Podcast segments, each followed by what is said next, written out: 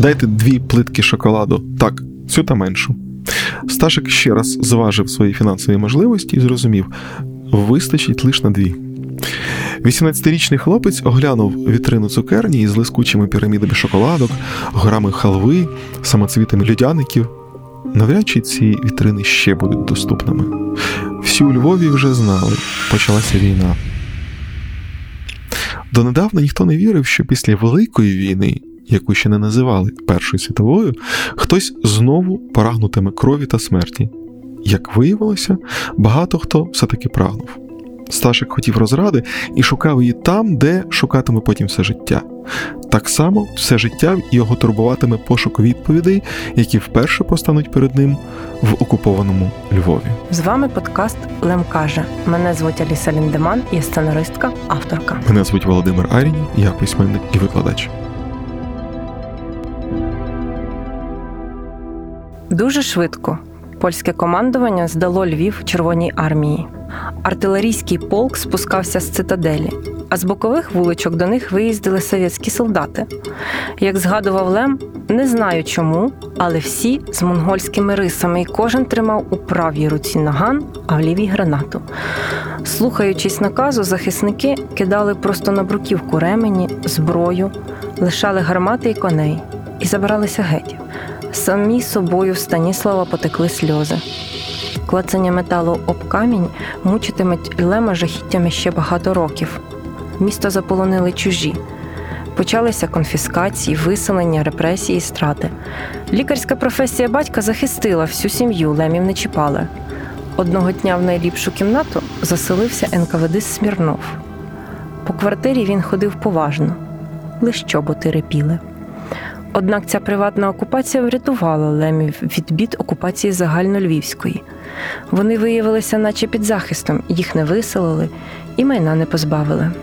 Щодня леми дослухалися до тих чобіт за стіною. Коли дізнавалися, що Смірнов нині вирушить на чергування, себто облаву чи розстріл, хтось із родини непомітно виходив з дому і попереджав людей. У 41-му Смірнов втік разом із військами і Леми знайшли в його кімнаті стос заповнених від руки листів. Людина, яка з дня у день їздила на розстріли як на роботу, у вільний час писала вірші. З міста щезла його улюблена халава. Якби тільки вона. Продукти вивозили на схід, хоч окупанти за будь-якої нагоди підкреслювали, Україні Совєтів є буквально все. Справжня ситуація була катастрофічною.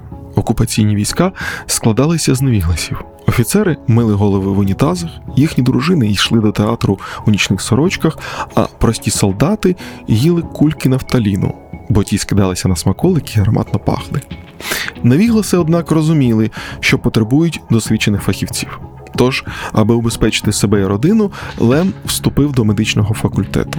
Станіслав не мріяв про долю лікаря, але розумів, Єдина альтернатива для нього примусова рекрутація до Червоної армії. Загалом, ця перша окупація, попри всі жахи і поневіряння, для левів виявилася терпимою. Та й усі навкруг вірили, це ненадовго. Лише в 41-му році львів'яни усвідомили, швидкого визволення не буде, а відсутність халви найменший збіт. До того часу обидві шоколадки Лем давно уже з'їв. На пряме питання вже в дні Польської Народної Республіки Лем скаже: я нічого не знав про юдейську релігію, про єврейську культуру. Я, на жаль, теж абсолютно нічого не знав. Власне, лише нацистське законодавство просвітило мене щодо того, яка кров тече в моїх жилах. Як у багатьох питаннях, пов'язаних із окупацією, тут Лем теж приховував правду. Дослідниця Агнешка Гаєвська знайшла у архівах однозначні свідчення. Станіслав Лем не міг не знати про своє походження. Його батьки одружилися в синагозі, брали активну участь у житті громади і, зокрема, за юдейськими законами віддавали кошти на потреби громади. Сам же Сташик відвідував уроки юдаїзму і мав найвищі оцінки. Численна родина Лемів дотримувалася традицій в повсякденні в їжі, в побуті, в одягу. Вони часто навідували сім'ю Станіслава. Він потім тепло згадуватиме про них у книзі мемуарі Високий замок. При цьому жодного слова не зронить про їхнє походження. Жодним словом не згадає він і те, що одним з його викладачів був сам Давід Кохане, знаменитий рабин. Якого разом із дружиною і донькою потім врятує митрополит Андрій Шептицький. Кахане напише щоденник Львівського гетто, завдяки якому відомо, що ж там відбувалося. От тільки Лем знав про долю львівських євреїв не з книжок, а з власного досвіду. Відступаючи, радянські війська розстріляли в тюрмі бригітки чимало ув'язнених. Сморід від тіл було чути в усіх навколишніх будинках. Німці ловили на вулицях людей і формували з них команди, що мали винести тіла у двір тюрми і спалити.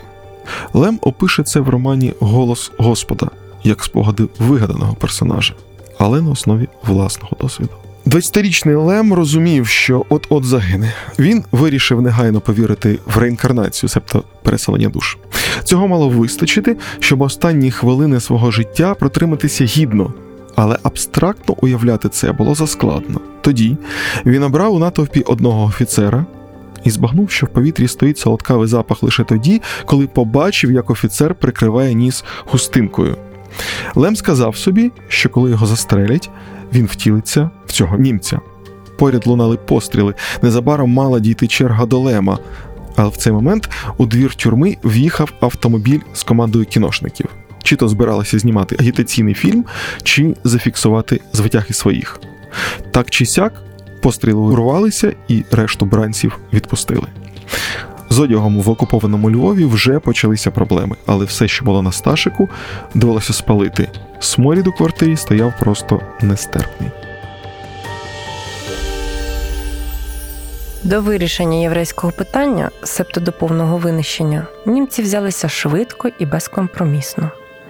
7 липня оголосили розпорядження носити нашивки із зіркою Давида всім євреям до третього покоління. А тих, хто не носив, це було кількасот осіб, було показово розстріляно. Лем теж носив зірку Давида, хоч ніколи нікому у цьому не зізнавався, крім дружини. Тільки вона знала про це. Восени почали переселяти євреїв до гетто. І, хоч мур побудували лише в грудні, звідти ніхто не тікав. Тікав, бо зазвичай повертатися вже нема куди. Багато єврейських родин домовилися із представниками інших національностей і переписали свою власність на них. Робили це з тим, що коли біда мене, житло повернуть. Самі переїздили на інші квартири, намагались сховатись від німців як могли. Але якщо хтось тікав із гетто, часто потрапляв до німців через доноси знайомих. Лем, ймовірно, теж жив із батьками в гетто. Потім їх потай вивезли і поселили на якійсь квартирі. Лише завдяки цьому родина й вижила. Незабаром Станіслав отримав підробні документи і, завдяки знайомству батька, зміг улаштуватися на німецьку фірму, що шукала сировину. Переважно Лем був помічником у гаражі, але часом виїздив на поля битв і там розрізав корпуси підбитих танків. Знаходячи порох чи патрони, він передавав їх до підпілля, але сам до руху спротиву не належав. Проте він жив у постійній небезпеці. В будь-який момент Лема міг упізнати хтось із знайомих, і зрештою так сталося. Приятель ще з гімназичних часів побачив Лема і забіг у гараж. Захеканий без шапки, він пояснив, що втік і шукає прихистку. Лем сховав його в гаражі. Хоч це було божевіллям, двері не зачинялися, туди постійно приходили чужі люди. Згодом Лем попросив хлопця шукати прихистку деінде, а коли той пішов, збагнув якщо хлопця спіймають, той під допитом розкаже, де переховувався, де і в кого. Лем теж заліг на дно. Жив, майже не виходив з дому, занурився в книжки, писав. Саме тоді він завершив свою першу повість Людина з Марсу. Як не дивно, одним з найбільш читаних авторів Лема в окупації був Рільке. Саме завдяки його поезії в ранніх творах Лема так багато мовних візерунків і красивостей. Дивним чином, або як казав Лем, завдяки випадку, родина його пережила всі воєнні роки. Коли радянські війська вдруге захопили Львів, стало ясно, що треба виїздити до Польщі.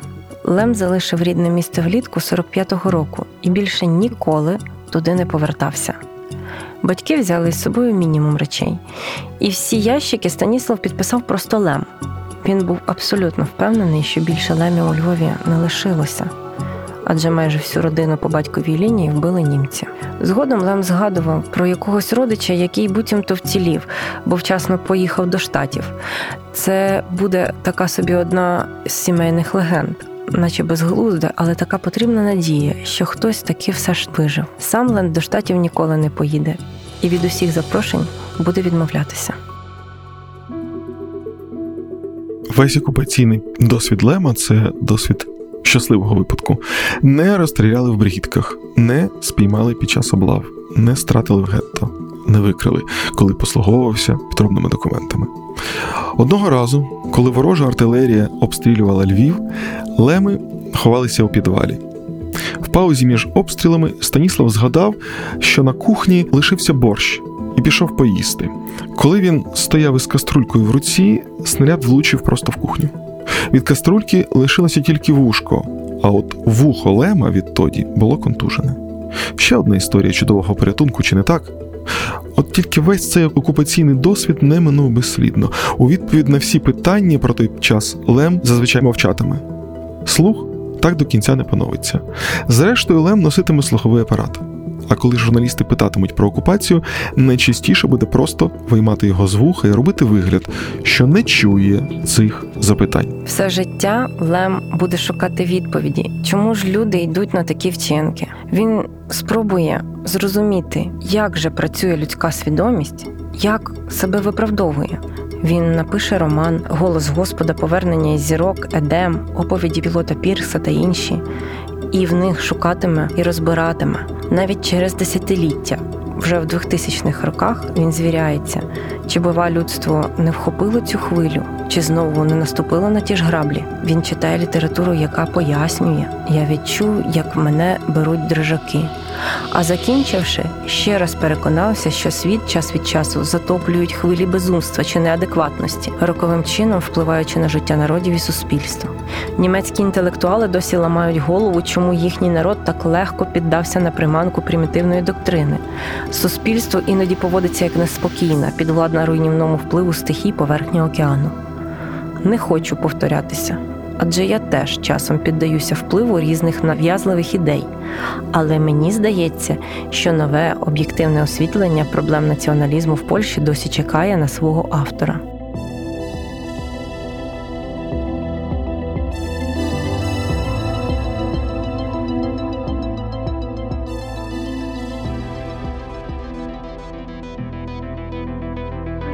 Лем шукатиме відповідей, чому так відбувалося. Все життя, як ми бачимо, останнє, що він е, написав, цю цитату, яку я говорила, це 2005 рік.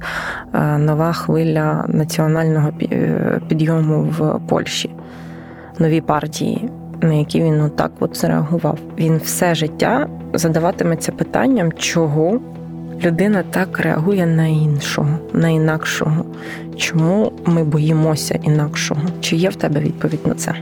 Я думаю, що це закладено в принципі десь в нашій природі, оскільки це все історія йде, мабуть, від тих часів, коли присутність інакшого.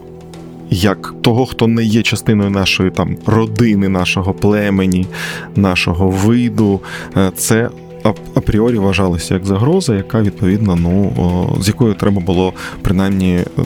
Яку треба було враховувати, скажімо так, та і ця вся штука вона з нами існує впродовж всього суспільства, всієї історії людства. Ну, якщо ми згадаємо неандертальців, яких ми ж і винищили, та це ж власне про це наскільки ми ну, мені здається, що якраз оце, оця надбудова вже пізніша цивілізаційне розуміння, що чужий це не завжди. Погано, це не завжди загроза, це дуже часто збагачення твого простору, це е, збільшення можливостей, це вже таке пізніше розуміння, пізніше усвідомлення, яке прийшло в тому числі в той момент, коли е, людство власне перейшло там наступний Е, рівень розвитку. Та?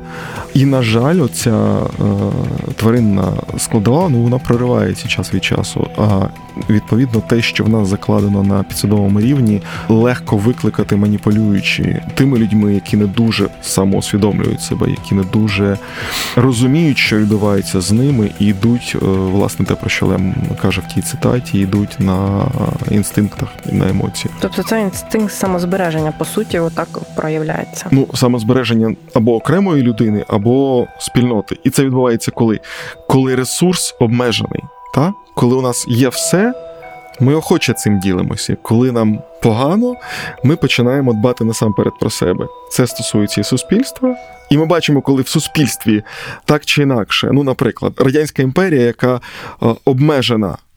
Від інших країн, яка обмежена економічно, яка тисне на своїх громадян, ксенофобія виникає дуже стрімко і дуже підкреслено. Але ксенофобія проти своїх же також. В тому, ну, а ксенофобія, вона вже там потім дрібниться на різні рівні. Ну, з радянським союзом мені якраз е, здавалося, що там загроза іншого, е, іншого, ну типу капіталізму, загроза нового. Ми звикли так жити. Ми не хочемо жити по-новому. Тобто там е, це теж насправді це як з дітьми, які не вживають нову їжу. Я їм броколі сім днів на, на тиждень. коли коли е, мені дали морку, о Боже, що це таке страшне? Ну, типу, це спосіб себе захистити. Рутина це спосіб себе захистити, коли людина перебуває в якомусь е, нестабільному стані. Е, перше, що радять, це ввести рутину в життя, мати звичне, мати щось комфортне. комфортне. Власне, комфортна їжа в випадку з лемом, що солодке це його такий запобіжник, до якого він повертається все, все, все життя для того, щоб себе і коли щось погано погане якось урівноважувати. Просто коли це проявляється до інших людей, і маю на увазі до якихось е, в суспільстві інакомислячих, е, інакших, інші національності, інші погляди, інші щось, то де той перехід, коли межа я захищаю своє, я наступаю на інше. Ну мені здається, я захищаю своє. Це в тому випадку, коли е, цьому своєму загрожує. Та тобто, те, що ми можемо чітко згадати ще там останні якісь роки радянського союзу, та коли дуже негативно реагували, і це підтримувалось на якийсь неформальний одяг, неформальна зачіска. Та це ж в мас-медіа просто одяги. національні одяги, якщо вони виходили за межі оцієї естрадної оркестра. Да, да, да, да, да все це е, очевидно не є ну агресивним способом е, зазіхнути на чиюсь свободу, носити те, що він хоче, чи ходити з тією зачіскою, з якою він хоче, чи вона хоче. Та це одна історія. Інша історія, коли зовні щось дуже агресивно нав'язується. Ну, власне, да, ми бачимо в цій, навіть в цьому прикладі момент нав'язування ззовні чогось, думки, патерну поведінкового, цінностей, які мають бути тільки такими. В принципі, я думаю, що це десь стається в той момент, коли хтось каже, що я знаю, що має бути тільки так. От це правильно, а все інше неправильно. В той момент. Уявімо, що ми живемо в повній абсолютно свободі, де всі люди уявімо, ми в принципі так більшість частина е, світу зараз і живе, де ми ніби як живемо в повній свободі. Ми можемо бути ким ми хочемо. Ми одягаємося, як ми хочемо. Ми обираємо е, свій шлях. Водночас ми маємо величезні цунамі поляризації суспільства. Чому? Тоді. Ну тобто, виходить, що повна свобода теж не дає. Більше того, є такий дядько Френсіс Фукуяма, до якого прислухається дуже багато людей з приводу того, що він говорить про ідентичність і про розвиток суспільств. І він каже, що е, демократичні суспільства розпадаються на сегменти, засновані на все вущих ідентичностях, і загрожуючи можливості обговорення колективним діям суспільства в цілому. Це шлях що веде лише до занепаду держави і врешті до краху. Якщо такі ліберальні демократії не можуть виробити свій шлях повернення до більш універсального розуміння людської гідності, вони прирікають себе і світ на тривалий конфлікт. Чим більше можливостей, тим знов таки ми йдемо до конфлікту і краху. Ми маємо е, відмовитися від шляху ідентичності, чи ми маємо якось це робити помірно? Це, до речі, не цікава тема, яку е, свого часу фантасти в тому числі намагалися розробити, якими будуть ідентичності там в майбутньому за 100-200 років, і національні, і власне прив'язки навіть до природи людини, тому що якщо ми говоримо про те, що в якийсь момент у нас відбудеться цей перехід, і людство почне дуже сильно ділитися залежно від того, які модифікації вони будуть з собою робити, та чи навіть якщо ми не говоримо зараз про можливість модифікації там генних або якихось інших, а просто елементарно ми закидаємо частину людства на Марс. Наприклад, та, і вони там. Вони стоять марсіанами, ну, а ми та, землянами. Так, і е, вони стають не тільки за фактом того, що вони там народилися, та наступні покоління, а вони змінюються, тому що умови на Марсі інші, буде відбуватися в тому числі ж е, природній відбір. Поступово це вже буде, е, ну, можливо, трошки інший вид людини. Яким чином тоді ми будемо говорити про е, вони наші чи не наші? Та? І ясно, що в той момент, коли з'являється хтось ще більш не наш. Тоді всі ці внутрішні суперечності ламаються. Це, до речі, теж, е, якщо повертатись до теми Лема, 40-ві 40-ві роки Друга вітчизняна, будь-які суперечки всередині суспільства того ж радянського були ну не те, що е, зов, зовсім нейтралізувалися, але звелися до мінімуму, коли з'явився зовнішній ворог. З'являється зовнішній ворог, внутрішні негаразди зникають. І це до питання, чому тоді в нашому такому, начебто, в нашій такій більш вільній цивілізації, де багато ну, свободи, багато можливостей, все-таки виявляються оці поляризації, тому що є е, люди, яким очевидно вигідно на це звертати увагу. Та ну умовно кажучи, е, хай вже пробачать е, сусіди з півночі, але в Росії, де в середньому рівень не найкращий, що можна зробити для того, щоб людей відволікти від думки про те, що а от наш уряд він такий сякий, та знайти зовнішнього ворога для того, щоб да, ми погано зараз живемо, але ж ми живемо погано, тому що ми зараз здолаємо, і тоді станеться щось. Я не хочу, як не хочуть того люди, яким я служу, щоб народ повернув своє невдоволення на царя. Тому народові потрібен ворог. І не треба шукати його поміром серед монголів чи татар, як це колись давно робили самодержці. Щоб ворога визнавали і боялися, він має бути в хаті або за її порогом, десь поруч ворог потрібен, щоб дати народові надію. Це була цитата з праського цвинтару. Це іще один мій дуже улюблений письменник Умберто Еко, який е, в своєму романі пояснює. Він пояснює про 19 століття, але ти читаєш ніби про 21, як е, те, що ми спостерігаємо зараз, не тільки тут, і те, що е, час від часу підхоплюють всі, хто там системно мислить, або всі, хто думає, що хтось системно мислить, і несуть до того, що блін, це відбувається тому, що це відбувається тому, що тобто відволікають призначення зручного ворога десь всередині або десь поруч, і людство далі собі ведеться як молоде, умовно. Але таке призначення ворога це коли е, якісь сили там корпорації. Це вже е, здається, півсвіту подивилося фільм Соціальна дилема, в якому розповідається дуже детально про те, як е, в соціальні мережі працюють і віддають бікдату, тобто всі всі зібрані дані е, віддають на прохання там виробників зброї або ще комусь різним компаніям, які використовуються для того, щоб впарити свої товари, свої послуги. Людина вивчається дуже детально вивчається. Лем, до речі, про це описував: про те, що е, тобі підбирають контент, виходячи з твоїх лайків, з тому, наскільки довго ти затримався на пості, ти читаєш його більше там 10 секунд.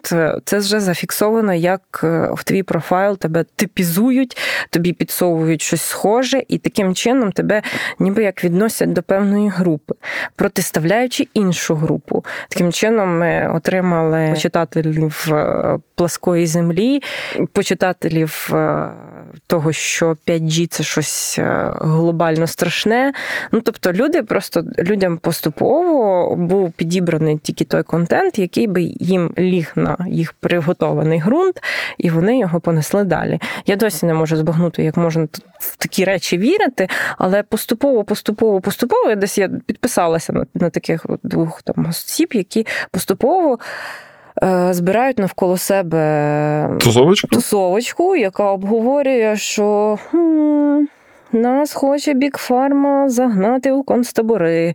От вони виготовляють такі-то пігулки, от вони хочуть від нас, ковіду не існує, ковід це вигадана штука, де ви бачите трупи на вулицях, де ви бачите це. Ну тобто, з іншого боку, існує інша полярна тусовка, яка ми вмираємо, все страшне, треба полишити, закритись в бункері і виключно так жити. Водночас мені цікаво, е, що соціальні мережі, які були покликані для того, щоб спілкуватися, да, і перший це Марк, який казав, що я подружу весь світ. Цукерберг, очевидно. Саме він е, виявляється, працює на аналіз мікровиразів, з яким ми дивимося контент, на аналіз коментарів, на аналіз пошуку інформації. Це все складається і передається. Да, Там тривалі суди е, були, але водночас е, цю цю інформацію про нас не перестали збирати. Все, що ми можемо, це відключати максимально або змінювати і вести себе нехарактерно. Швиденько прогортати рекламу якихось подушок, бо інакше вони будуть вистрибувати весь час. Справа не в подушках, справа в тому, що тобі підсовують якийсь контент, який формує твою бульбашку. Ти абсолютно впевнений в якийсь момент, що навколо тебе тільки такі такі люди, які вірять в круглу землю. І мало того, контент тобі підказує, що ті, хто вірять в пласку землю, доведуть нас до божевілля. Вони спричинять нашу е, смерть рано чи пізно. Вони настільки тупі, що ось таке, таке, таке роблять. Тобто, якимсь чином накачка така відбувається. Це не е, я тут е, конь апокаліпсиса, який зараз передрікає, що все закінчиться. А це реальність. Фейсбук е, в якийсь якийсь момент в ну, най, найвідоміший приклад того, як Фейсбук працює в ім'я зла іноді, так це е, до речі. Не я сказала, що ви ім'я зла, а дядько і слідчий із е, ООН.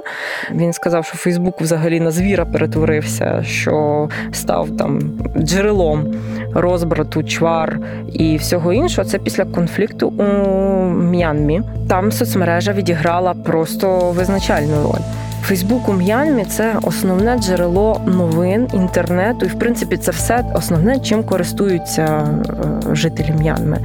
І як тільки купують телефон, у тебе вже зразу є профіль Фейсбук, там зразу ж аккаунт у тебе аккаунт в магазині, тобі зразу встановлений, зразу підлаштовуються, де ти його купив, твої якесь становище, ну тобто географічні дані, всі інші дані ти зразу отримуєш. І потім вони через ці е, аккаунти, а, е, власне, так розумію, і вплинули на загострення е, міжетнічної ситуації в межах М'янми. Правильно? Так, там з Рохіджа змушені 60, 650 тисяч мусульман це етнічне населення М'янми Рохіджа. Вони мусили втекти з е, М'янми до Бангладешу.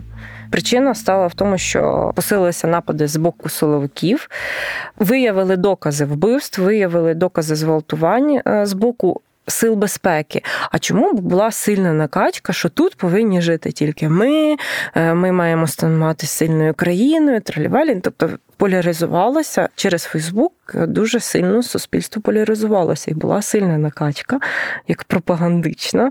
Ми вже знаємо, як це відбувається. Можна відслідкувати це на прикладі, як мінімум, нацистської Німеччини, як максимум Радянського Союзу, так прослідкувати по плакатиках, фільмах і всьому іншому. Ну і знову таки північний сусід працює. Ну, До речі, я е, вже тоді приклад теж наведу е, цікавий. Я думаю, що мало хто про нього знає. Справа в тому, що десь року, так, з 2010-го в російській фантастиці, яку читали дуже активно тоді і у нас, виникла така тема. Ну, по-перше, реванш імперії. Ну, вона насправді раніше виникала, але е, тут вона виникла в такому е, ключі. Ну, по-перше, там українці ставали дедалі гіршими, та, їх треба було там з ними щось зробити. Виникали сюжети про те, як сталася війна в Україні війні.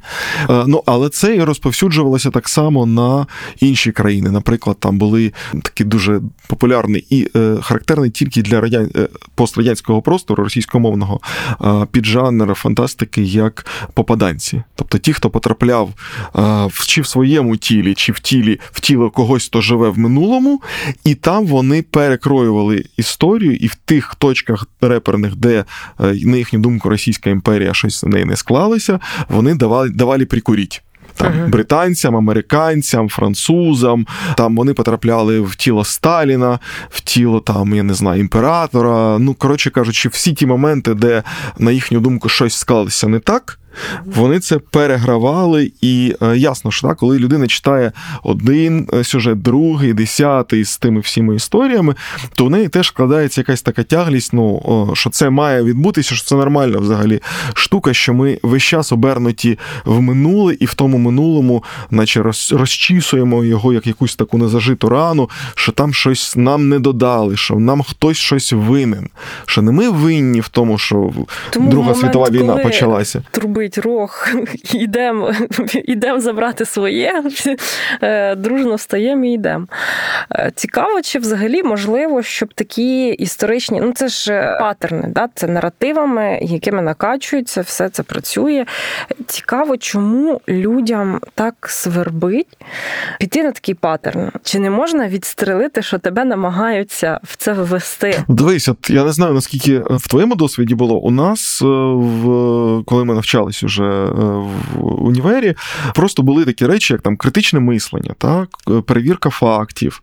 І мені здається, що зараз, ну наскільки я чув і читав, що зараз, наприклад, існує така штука, як інформаційна безпека, які вчать вже в школі. Ну, мали би принаймні, та що не не будь-яке джерело інформації є таким, якому треба вірити, е, що треба перевіряти е, ну, якусь таку суттєву інформацію, хоча б з двох джерел. Бо вся ця історія, коли наші мами там чи бабусі кажуть, що ми не підемо вакцинуватися, тому що ми в Ютубі бачили в ролик, де казали, що це все проїзки врагов. За цим же встоїть що? Що вони не в... ну, по-перше, вони звикли, що ті джерела інформації, які були, вони були тільки правдивими. Да? І друге, що все, що говориться, в принципі, це є правда. От е, як ти думаєш, що з цим в принципі можна робити для того, щоб е, всю цю масову таку якось не те, що зупиняти, а І мене просто профілактично зовсім, мене зовсім інша історія. Зараз okay. скажу про як зупинити ну тільки освіта, читання книжок. Як не дивно, ну я маю на увазі дійсно можна читати, звісно, ту фантастику накачувальну. Ну, ну книжки вона... ж теж різними бувають. Книжки ж теж різними бувають. Тому освіта, якісна освіта. І що відбувається з поляризацією? Людина з іншого табору вона дегуманізується. Ми це зараз відчуваємо. Я це в собі часом відчуваю, коли розмова йде про людей з іншими поглядами. Я думаю, от бляха, чи це через них зараз ми маємо такі трабли з законодавством? Є як є якась моя да там інформаційна бульбашка, в якій я живу, в якій я булькаю власне в своєму контексті. Є інша інші, оті інші. І в той момент, коли я відчуватиму до них якусь емпатію, тобто я розумітиму, чому вони так вибирають такого лідера, чому вони підтримують такі речі, коли я буду бачити не якусь кубку людей, яка там налаштована на те, щоб ми е, програли, а вони виграли. Ну я умовна я тоді, мабуть, буде якось з поляризацією полегше. Що робити з поляризацією в суспільстві, допоможуть нам розібратися український історик Анатолій Подольський та ізраїльський режисер Сімон Шехтер. В чому проблема у нас? Да? Проблема, що ми нам важко такі діалоги будувати. Нам важко з причини радянської спадщини тоталітарної, з якої ми ніяк не вийшли. Да? Колись французький історик е, Ален Бізансон він написав вже таке лихо століття. Він сказав, проблема Східної Європи, проблема Європи в цілому, чому ми не можемо ніяк поглянути на події ХХ століття, і, зокрема, Другої світової комплексно. Проблема в тому, що не було Нюрнберга над Гулагом. Ну, образ, да? не був засуджений комуністичний режим. І саме тому, знаходячись в цьому, не вийде. Тому тому, тому жінку били ногами в Донецьку навесні 2014 року. Тому існує якісь примарні ЛНР, ДНР. Тому існує велика кількість людей, які вважають, що головне, головне брехливі гасла, головне якісь інтереси, головне матеріальні речі, а не людина. І тоді, тоді стає просто неймовірно важко. Оте справжнє осудження не відбулося. Відбулося розпад радянської імперії, але не переосмислення пропаганди ідеології, яка призвела до до жертв. І ця пропаганда ідеологія продовжує працювати. Вона може наряжатися в будь-які наряди, але це вона. І оце неподолання важкого тоталітарного комуністичного минулого нас сьогодні і гальмує. Не думаю, що поляризація стала більше ніж була завжди. Єдине, що відбулося, з'явилися соціальні мережі. Як тільки вони з'явилися, ми почули всі голоси разом. Звісно ж, як завжди, крайніх чути набагато більше ніж тих, хто ближче до центру. Тому насправді одне із головних завдань сучасної людини це побудувати правильні фільтри, тобто розуміти, що ми так чуємо, і чути, а від чого ми абстрагуємося. Я знаю багатьох людей, які вважають, що потрібно просто відключитися від соціальних мереж і зробити крок в бік. Але я вважаю, що можливо залишатися в цьому полі і будувати правильні фільтри, можливо, важче, але набагато правильніше. Тому що якщо хороші люди покинуть соціальні мережі, то вони попросту стануть набагато гірше.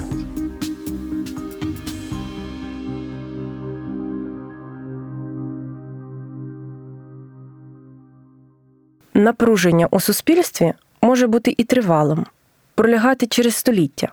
Як подолати міжетнічні, міжкультурні давні конфлікти? Ці травматичні досвід він є, боятися не треба. Транспортувати його на людей, які живуть сьогодні, також не треба. А треба казати, що це було в нашій історії, що ми були різні. Да? Я казав, такий класний польський історик, мій колега Гжегош Мотика, він сказав, що сучасній українській польській історіографії, ну і східноєвропейській, не вистачає розуміння такого концепту, дуже простого, з одного боку, з іншого дуже складного, концепту такого, що наші не завжди були добрі. Наші були різні. Наші були різні, і і ми маємо це сказати. І і ще такий приклад прекрасний. Був недавно в Україні такий німець Мартін Граф. Він працював в німецькій амбасаді. Він 1962 року народження, йому вже скоро 60 років. Да. І він каже: да, він коли його питають, він каже, це було в моїй країні 12 років. Це був третій райх. Е, нацисти були при владі. Мільйони німців погодились, мільйони не погодились, мільйонам було байдуже. Але все це так було. А ви спитаєте про моїх батьків, да? він каже: ну так я, якщо я 62-го року народження, то зрозуміло, що мої батьки зачепили період третього. Я не буду вам розповідати про міфи, що мій батько був радістом, связістом і ніколи зброї не брав рук. Неправда. Він був у Вермахті і був тут, значить він вбивав і проти нього вбивав. От але каже, я каже, я народився за 15 років по тому, да, наприклад, да, чи два, ми може 30, 40, 80 років вже по тому. Він каже: Я не винний. Він каже, це питання відповідальності і вини. Ми тоді не вбивали, не рятували, ми просто народилися після того. Але каже, я не можу як громадянин Німеччини абстрагуватись від історії власної країни. І я кажу, що в моїй країні був такий період, і що німці були і покидьками, і героями, і і байдужими, яким завгодно. І тоді я не беру вину за період Третього райху, а я беру відповідальність за пам'ять про минуле. І тоді я спокійно, не екстраполюючи на сьогоднішню значить, ситуацію, і цей концепт для України класний. Що у нас було таке минуле радянське. Як людина, що живе всього в 10 кілометрах від сектора Газа, як людина, яка живе посеред конфлікту, якому набагато більше ніж 50 років, я би сказав 100 років, а деякі скажуть ще більше. Я впевнений, що всі конфлікти можна залікувати. Більше того, вони всі закінчуються. Навіть коли релігія, культура, етнос, от як у нас в Ізраїлі, все намішано в один великий клубок, котрому навіть Гордіїв вузол міг би позаздрити. Навіть тоді я не сумніваюся, конфлікти закінчуються, але вирішують їх в кінці кінців не культурні лідери, вирішують їх політики. Але в культурних лідерів є дуже дуже важливе завдання. Вони готують підґрунтя. Як люди мистецтва, вони вміють будувати мости, які політики будувати не вміють. Мистецтво сприяє порозумінню на особистому рівні. І з тисяч мільйонів таких малих порозумінь складається в кінці кінців взаєморозуміння між культурами і народами. І наша роль як людей мистецтва показати іншу перспективу, показати не тільки буденне і природнє, а й про що ми не думаємо в нашому щоденному житті. Але є одне дуже велике але це пам'ятати, що це не самоціль. Іноді потрібна самокритика, яка розносить систему вщент. Іноді треба згадати великі справи своїх праотців. І те і інше повинно мати місце.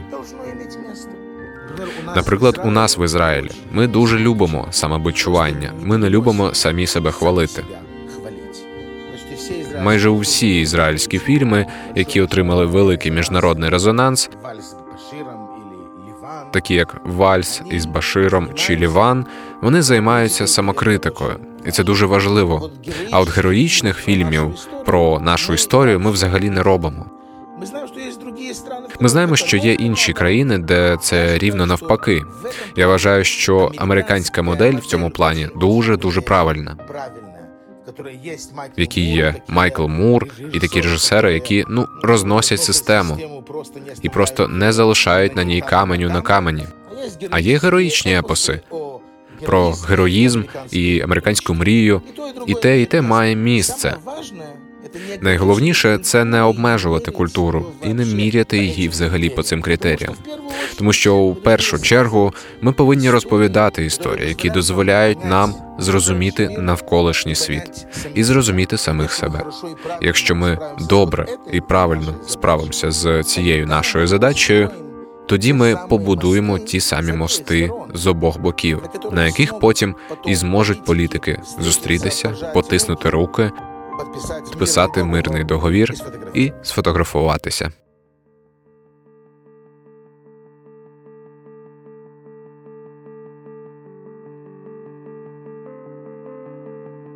Підбиваючи висновки цього всього, е, цікавить мене, як відмовлятися від поляризації суспільства, як при цьому не відмовитися від державності. Лем каже, що не варто відмовлятися від своєї історії і зважати на всі її аспекти. Лем каже, необхідно думати над тим, що відбувається із суспільством, і те, що ми вкладаємо в поляризацію, е, які древішки, де ми підсипаємо, чи біжимо ми там розказувати, хто де не правий, кого десь треба спалити. Лен каже, що треба уважніше ставитися до того, що тобі намагаються згодувати під виглядом а, чітких і абсолютно беззаперечних фактів. І про це власне ми поговоримо наступного разу в нашому подкасті Лем каже. Ми будемо говорити про постправду.